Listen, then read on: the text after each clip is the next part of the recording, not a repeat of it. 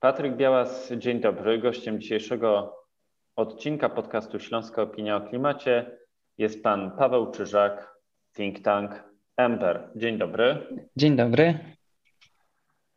Przed kilkoma dniami miałem okazję przeczytać wasz raport, waszą analizę dotyczącą polskiej polityki klimatycznej i dosyć zaskakującego wniosku o tym, że mamy Polsce bardzo restrykcyjne przepisy prawa, które hamują wręcz rozwój energetyki wiatrowej. I chciałem na początku zapytać, na czym polega i dlaczego polskie przepisy są jednymi z najbardziej restrykcyjnych e, przepisów e, w Unii Europejskiej.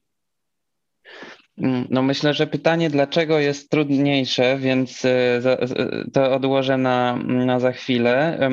W skrócie prawo, które obowiązuje od 2016 roku mm, oznacza, że turbina wiatrowa może być no, oddalona o około powiedzmy dwóch kilometrów od zabudowań mieszkalnych to dotyczy też odległości od y, na przykład parków narodowych y, czy też obszarów chronionych, więc mm, jakby w skrócie konsekwencja tego jest taka, że, że ponad 99% powierzchni Polski jest y, wykluczona z inwestycji wiatrowych. I to oznacza, że mniej więcej te wiatraki, które już w tej chwili mamy i które są no, obecnie w budowie, powiedzmy w tym roku, w przyszłym roku, no to już są ostatnie wiatraki, które, które mogą się w Polsce pojawić. No, no w, w tym jakby w, w ramach tego, tego obowiązującego prawa, więc o ile to prawo nie zostanie zmienione, no to właściwie y, te wiatraki, które wybudujemy powiedzmy no za rok, za dwa, to już będą ostatnie i, i od tego momentu moc y, elektrowni wiatrowych w Polsce po prostu stanie.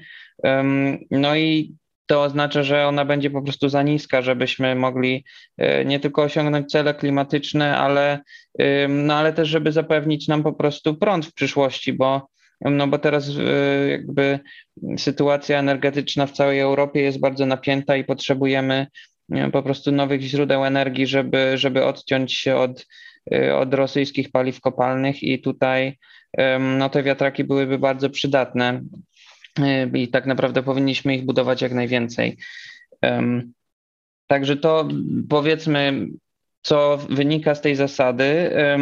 A teraz pytanie, dlaczego została wprowadzona, jest pytaniem trudniejszym, bo no, nie ma jakby nie ma za bardzo uzasadnienia w, w prawie, w regulacjach innych krajów europejskich aż tak restrykcyjne prawo. To znaczy, y, pozostałe kraje zazwyczaj zakładają, że ta odległość wiatraków od, od, od budynków mieszkalnych, no to jest może 500 metrów, czasem 1000 metrów, czasem w jakichś wybranych regionach no te restrykcje są większe, ale generalnie no to jest wielokrotnie mniej niż, niż w Polsce.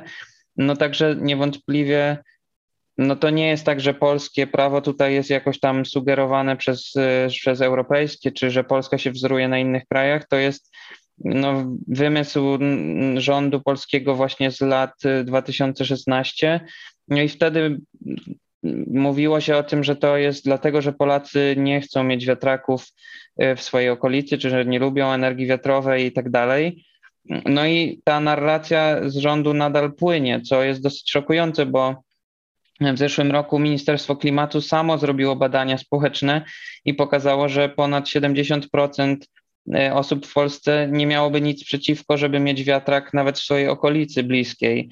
Więc no, wydaje się, że Polacy są bardzo pozytywnie nastawieni do energii wiatrowej i w ogóle do odnawialnej energii i nawet bardziej niż, niż ludzie w innych krajach europejskich. Także szczerze mówiąc, tutaj ciężko mi powiedzieć, dlaczego ta zasada została wprowadzona, a jeszcze ciężej mi powiedzieć, dlaczego nie została znowelizowana, bo no, bo wydaje się, że społeczeństwo nie miałoby nic przeciwko, a wręcz przeciwnie, wiele gmin e, wręcz wyraźnie mówi o tym, że, że chciałyby te wiatraki u siebie mieć, bo, mm, no bo to by prowadziło do tańszego, ta, mniejszych rachunków za prąd, tańszego prądu, e, dodatkowych przychodów z podatku od nieruchomości, więc jakby no w zasadzie same zalety.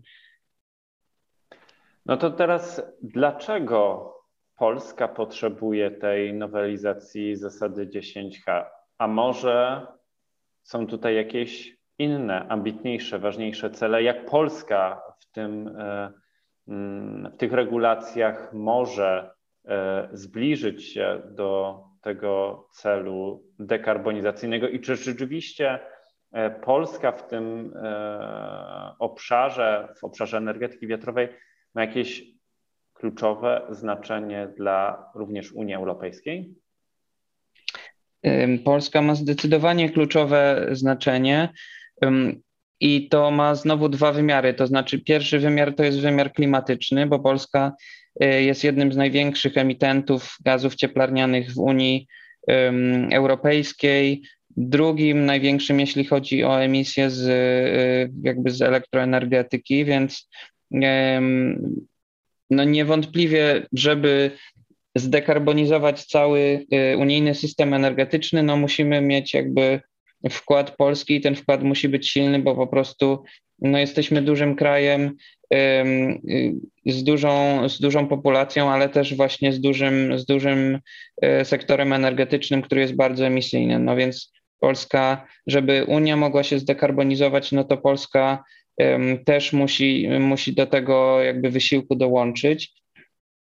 To jest pierwsza kwestia. No a druga kwestia to jest bezpieczeństwo energetyczne, no co, co od e, tych kilku tygodni jest niezwykle no ważne. Polska jest no tą wschodnią flanką powiedzmy Unii Europejskiej i, i NATO i no to bezpieczeństwo energetyczne naszego kraju, e, jakby niezależność energetyczna powiedzmy od Rosji y, no jest ogromnie ważna dla całej Unii Europejskiej, e, no bo no tutaj no tak naprawdę jak bardzo my będziemy niebezpieczni i niezależni, no to tak, mm, tak bardzo będziemy jakoś mogli też kontrybuować do tego bezpieczeństwa Unii, a, a jeśli, jeśli my będziemy żyć pod, pod tutaj no, będziemy jakby pod szantażem, podatni na szantaż taki paliwowy, powiedzmy, ze strony rosyjskiej, no to oczywiście no to jest to zagrożenie bezpieczeństwa całej, całej wspólnoty. Więc, więc Polska jest bardzo, no powiedziałbym, kluczowa, jeśli chodzi o tutaj politykę energetyczną całej Unii. I w związku z tym no ta zasada, jeśli chodzi o, o prawo wiatrowe, czy, czy tą zasadę odległościową e, dla wiatraków w Polsce, no to jest taki pierwszy krok, który możemy podjąć, żeby, żeby poprawić to bezpieczeństwo energetyczne i żeby poprawić nasze osiągnięcia w dziedzinie klimatu. No bo tak naprawdę to nie jest też żadna, jakby to nie jest jakieś duże wyzwanie techniczne, czy też wyzwanie, e, nie wiem, finansowe, że na przykład nie, nie, nie, nie stać nas na te wiatraki.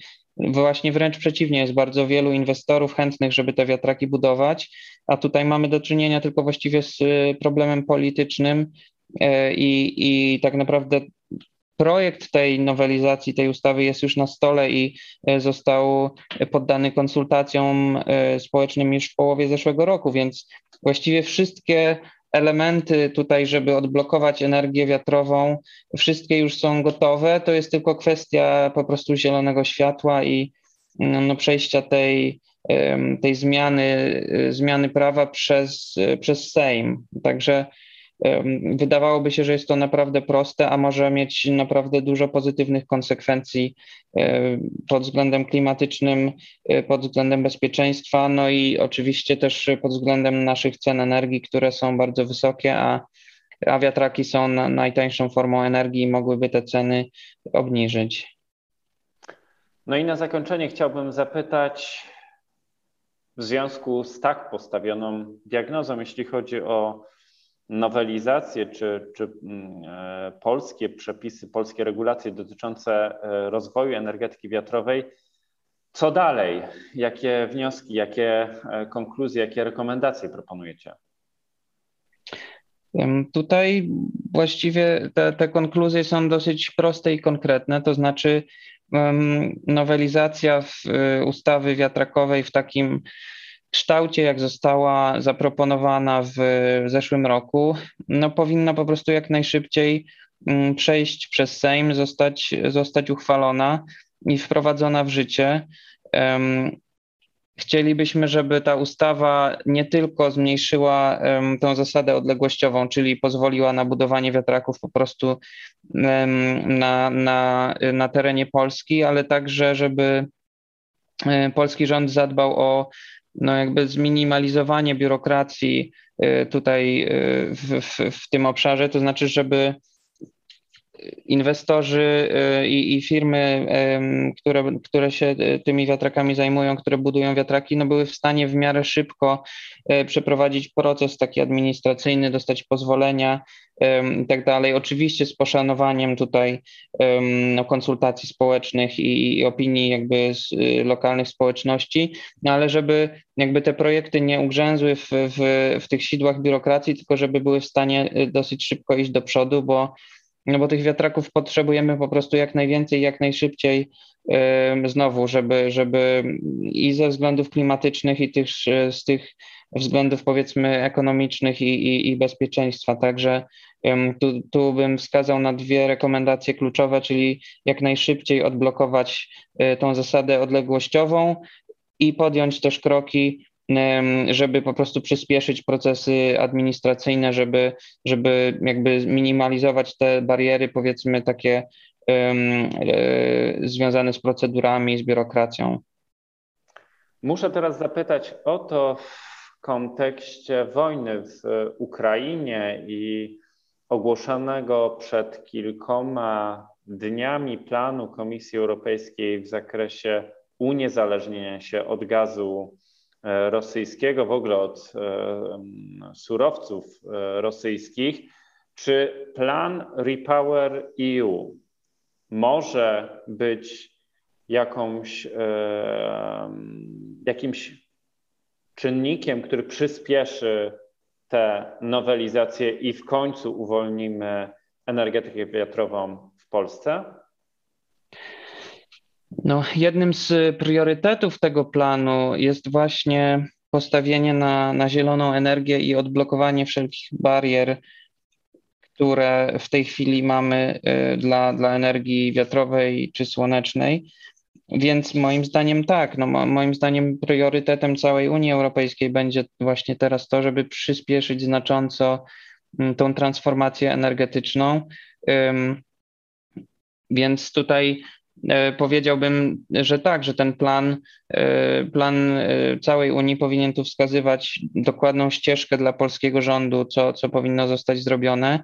No, tylko pytanie, czy polski rząd tego, tego posłucha, bo różnie to bywa. Reakcje polskich polityków na wojnę w Ukrainie były, były dwojakie i niektórzy wskazywali, że powinniśmy wrócić do węgla jako, jako tutaj powiedzmy rozwiązanie E, rozwiązanie naszych, nasze, naszego, naszej zależności od rosyjskiego gazu. No widać, że Unia Europejska idzie w zupełnie inną stronę i, i, i pokazuje, że, e, że to odnawialne źródła energii powinny być tą podstawą systemów energetycznych i, i, i podstawą tej niezależności energetycznej, na której nam zależy. Więc no, znowu ta ustawa wiatrakowa to jest pierwszy krok, który powinniśmy podjąć z tych wszystkich e, licznych względów i e, tak naprawdę ciężko tutaj znaleźć jakieś negatywne strony tego odblokowania wiatraków. Wydaje się, że to jest zupełnie, e, no jest wiele pozytywów, a, a nie ma tak naprawdę kosztów, więc, więc niezależnie jaka by była motywacja, no to um, odblokowanie tej, tej um, energetyki wiatrowej w Polsce powinno być priorytetem. Bardzo dziękuję za tę dzisiejszą rozmowę. Moim gościem był Paweł Czyżak z think tanku Ember. Dziękuję bardzo. Dziękuję.